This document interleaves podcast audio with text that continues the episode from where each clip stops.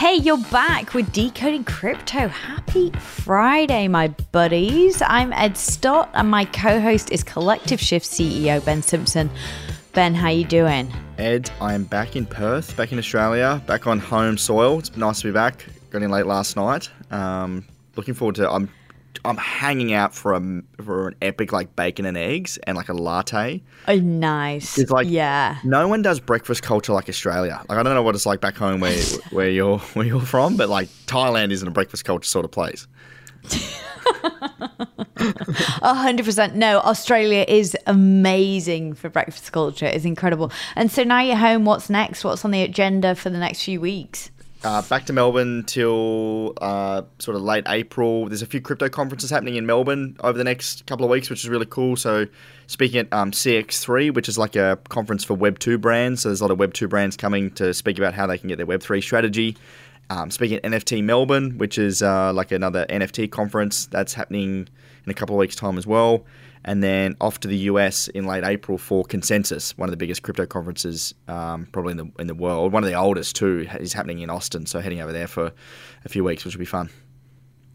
Nice. That's going to be so fun. Consensus sounds amazing. Are you going to the Bitcoin conference in Miami in April? Oh, I can't make it this year. I went last year. It was incredible, but yeah, I can't make it this year. That was one of my favorite conferences though. I couldn't make it to Consensus last year, so I'm super excited to be there and of course, reporting everything back to Decoding Crypto listeners. If you could, that would be great. But back to the matter at hand. Today, we are wrapping up the week's news in a neat little package for you so that you don't have to keep up with the news. You don't have to sit around on Twitter getting bashed by the trolls. We'll take it on the chin for you and report back. You can trust us. So today, Ben, the biggest news this week is around Silvergate. And if anybody was listening last week, they'll remember that we were talking about this crypto-friendly bank, Silvergate, that were in strife. Well, this week they have announced that they're winding down operations. So on Wednesday, they released a press release and said that they would be doing an orderly winding down of bank operations and a voluntary liquidation of the bank. So this isn't really a surprise. Senator Elizabeth Warren has had her eyes on the exchange for a while now since FTX blew up, and she's tweeted saying that as the bank of choice for crypto, Silvergate Bank's failure is disappointing but predictable. I warned of Silvergate's risky, if not illegal, activity and identified severe due diligence failures. Now customers must be made whole and regulators should step up against crypto risk. So she's kind of saying that she's got hawk eyes on the crypto industry and she's watching for anything else that might be FTX-like. I don't think she's saying that Silvergate is that, but I think it has really sharpened regulators' eyes in terms of what's really going on in the crypto industry. Ben, is there any indication of what actually happened to cause Silvergate to finally go under? Like, why were they in such a bad situation? Still FTX, unfortunately, Ed. So I think they'd lost somewhere between $1 billion net loss. You know, just that. I think that was just from FTX alone. So, you know, then they had to... Yikes. Oh, sorry. Then they had to lay off 40% of their workforce, which then just plummeted their stock value. And one of the most, I guess, I don't know if it's frustrating or things that's going to affect the crypto industry the most is that there's not that many crypto-friendly banks. Like there's probably only, you know, two or three. Silvergate was one of them that a lot of different, you know, crypto institutions, crypto exchanges could actually use to bank their crypto, because we've got to remember a lot of the banks aren't crypto-friendly. So this is, you know, putting some pressure on some businesses across, you know, the world where they've, you know, potentially using someone like Silvergate to bank their crypto. And then now it's coming down to, you know, maybe only one or two crypto friendly banks remaining. So yeah, I can't comment too much on like how they went. Like I you know, I mean, if you look at the contagion that happened post FTX, like so many businesses went under. Like this is just another one that, you know, is falling off the back of you know, FTX. And for Elizabeth Warren to come out and say that, you know, predictable failure of, you know, maybe illegal activity. Like, I mean, come on. Like, the reality is, like, FTX was the second largest crypto exchange. They went down, and it's so intertwined, the crypto industry. Like, everything went down because of it.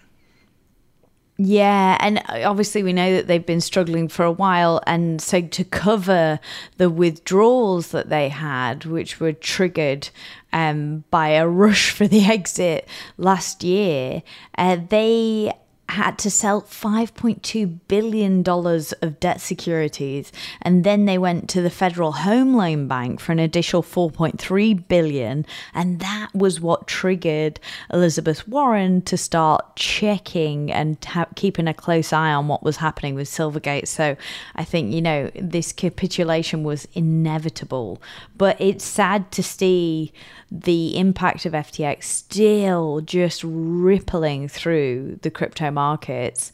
Yeah, definitely a very disappointing thing. In happier news, we have seen potentially Vitalik Buterin, the creator of Ethereum, endorsing an NFT collection, apparently.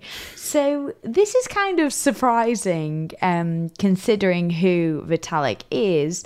But there's this NFT collection that has kind of gone off on crypto Twitter. So it's a collection that celebrates his contributions to a particular Web3 funding model, and it was created by MetaLabel in collaboration with Web3 funding platform Gitcoin. So the open edition mint launched on the 1st of the month, but NFT traders maybe might have missed the memo, because it was only this week when secondary sales suddenly went off.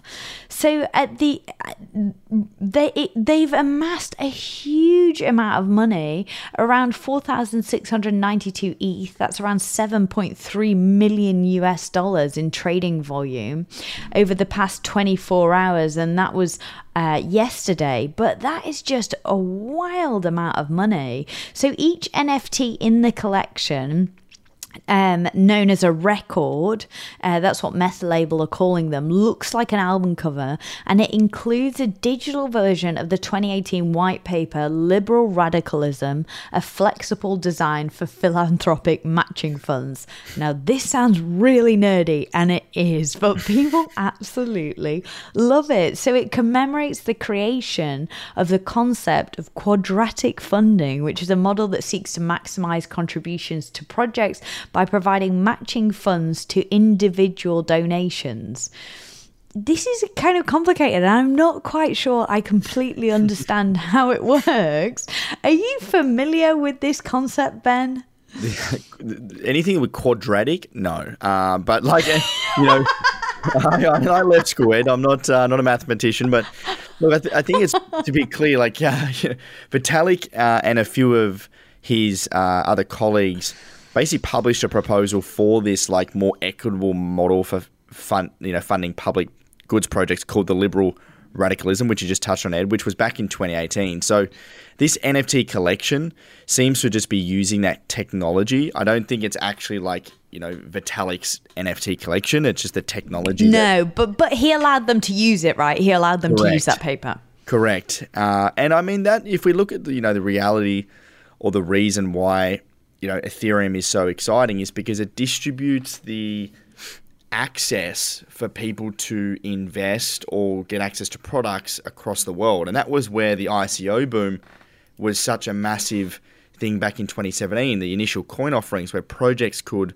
raise capital from anyone in the world. Anyone could invest into a company. Now, whether or not, you know, that was the best thing to do at the time, there was a lot of crappy investments, but the idea of this distributed, you know, funding model is it allows businesses with a token to raise capital, to build a community, to build a following from anyone in the world. And the technology of blockchain and Ethereum allows you to do that. And that's why Ethereum is so exciting. It is really interesting. So apparently what this concept means is that in practice, a few whales can't determine how matching funds are handed out depending on the size of their contribution. So everybody gets a say in how these funds are handed out. So Gitcoin, a platform that funds open source Web3 tools and projects using quadratic funding, has awarded around $70 million across the Ethereum ecosystem to date. So it's clearly doing brilliant work, and apparently each NFT comes with 2 essays about quadratic funding, which I'm sure you can't wait to get your hands on, Ben. That's some fun reading over the weekend. So those essays are written by Gitcoin founders Kevin Owaki and Scott Moore, and so the standard NFT was released last week in an open edition mint that concluded yesterday at around just $78 US. Ultimately 9,209 of the standard NFTs were minted. So this has gone off, and it's really had some impact on the general NFT market too, which has just reinvigorated some interest as well. So projects like this are really great for the whole NFT ecosystem, right, Ben? Yeah, I mean, it's really cool. Like, if you think about the ability for like a charity, for example, like if you've got different donations going in, and then collectively the people within that community can decide equally what they do with that money is kind of a cool idea. So they're kind of calling this like a combination of a DAO, a decentralized autonomous organization, where people within the community can vote to do different things and do with the money, and then NFTs. And that's kind of what the MetaLabel technology is. So just allows a group of people to work together that, you know, can collaborate on, you know, whether it's, you know, charities or, you know, maybe it's a shared newsletter or music releases or whatever, without having to start a new company. So yeah, it's been a pretty epic launch, I think, the fact that they've raised so much you know, money in such a short amount of time. It's a great combination too, isn't it? Because when we were talking about Danielle Weber on Monday, I told you she's that amazing NFT artist from Melbourne who's made works for The Rock and all sorts. Like, if you haven't listened to that episode, go back and listen to it. But she was talking about one of the things that she really appreciates about NFTs is the ability to build a community. And if you can combine that building that community with the democratization of that community and where it's heading, that's a really cool new concept, because it can allow artists to create and collaborate on shared newsletters, music releases, or other work without having to start an entirely new company. And I think that's really cool in terms of disrupting how artists can interact with fans and people who follow their work. It's pretty cool, isn't it? Yeah, totally agree. I think it's the start of, you know, more of these, you know, communities and collections. You know, I mean, DAOs was always a thing, but I think, like, you know, yeah, the addition of NFTs to them as well is kind of a cool concept. So yeah, more to come from here, I think. The other thing that I wanted to have a chat with you about is the fact that Coinbase have announced wallet as a service. So this, they have said, will make Web3 tech more approachable for both companies and consumers by simplifying wallets. And this is one thing that we've spoken about a lot, because, you know, we've spoken about the NFTs that Reddit released that were hugely successful, mainly because they didn't refer to them as NFTs, and secondly because they made them really easy for people to buy and created instant wallets for people. So this shows a lot of promise. Ben, what do we know about this wallet as a service and how it's going to work for people? Yeah, this is really cool. So, like, at the moment, in terms of wallet options, like, the most common wallet we have right now is MetaMask. MetaMask is a Web3 wallet where you can store, you know, some token. You can't store Bitcoin on there. It's predominantly Ethereum based tokens. So these are hot wallets, right? These are hot wallets. So these are things that, you know, store, you know, for example, are stored in your Google Chrome browser. But what Coinbase have done here is basically built, or are building, a new digital wallet that they want to partner with everyday brands. So, for example, let's say Reddit.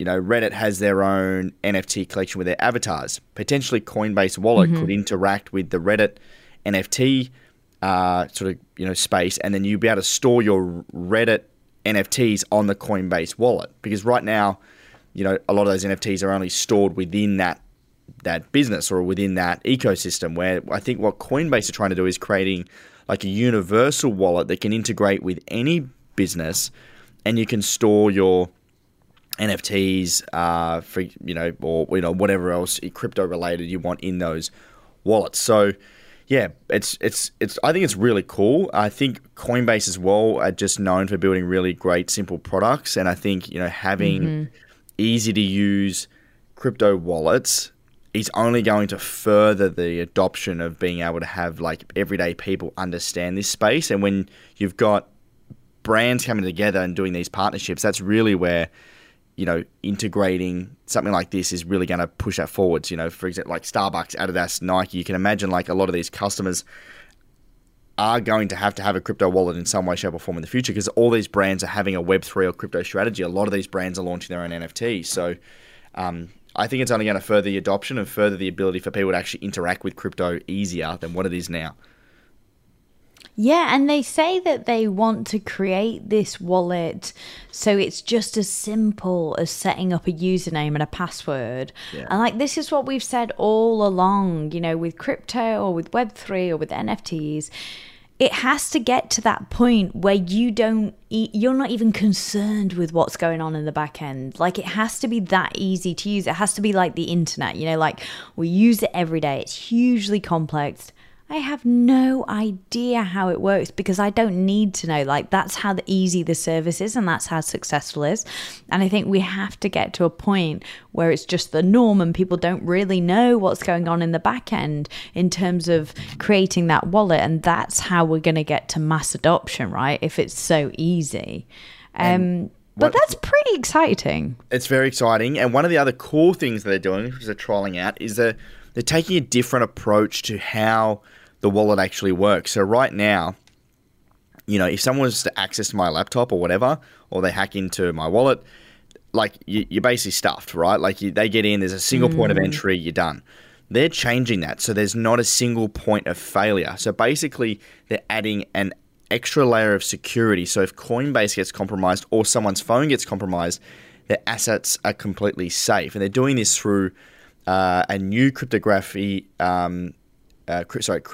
called multi-party computation, where someone's wallet's keys divided among multiple parties. So instead of like just you having your private key and your address, so basically your username and your password, they make it more like a bank where, like, you know, they're having multiple people approve a transaction. So if someone gets access to your wallet and maybe it's a it's a hacker or, you know, someone like doing a nasty transaction, then Coinbase can have the oversight of that and actually block those transactions, which is much more like the banking experience. Yeah, that's huge. This is really cool. Now we're seeing these companies coming up with like these easily usable products. Super exciting. So what have you got on for next week then? What are we looking forward to, Ben? Anything in the news or anything personally that's coming up for you? Look, I think in the crypto space, like we've seen a bit of a drop-off today. Like, I think the Silvergate news is going to have a bit of a short-term impact. Again, in markets don't like unknowns. And this was a bit of an unknown, right? Like, it was kind of known, but not really known. So I think in the short term, we're probably going to see a bit of a drop-off in price. But, you know, again, this is just, you know, rinsing out all the stuff that happened with FTX. We're still not quite done yet. It's going to be a bit of a... I think March, we're expecting a bit of a bearish month just with everything that's going on. We probably ran a little bit higher than what we've probably expected as well, you know, in January. Like, we were down at $16,000 Bitcoin USD, you know, not that long ago. We're up to about 20,000 now after a bit of a drop. So I think it could be a little bit choppy for the next few weeks, but hopefully we get through this Silvergate news and you know, you start to build again. Yeah, absolutely. We'll see how we go. All right, then we will be back again on Monday. We have a super exciting guest lined up for you. So make sure that you tune in. If you're enjoying the podcast so far, please leave us a review. It genuinely helps get the message out there about what we're up to. And if you have any questions about what we're talking about, send us an email, crypto@novapodcast.com.au. Ben, I'll catch you again on Monday. See you then.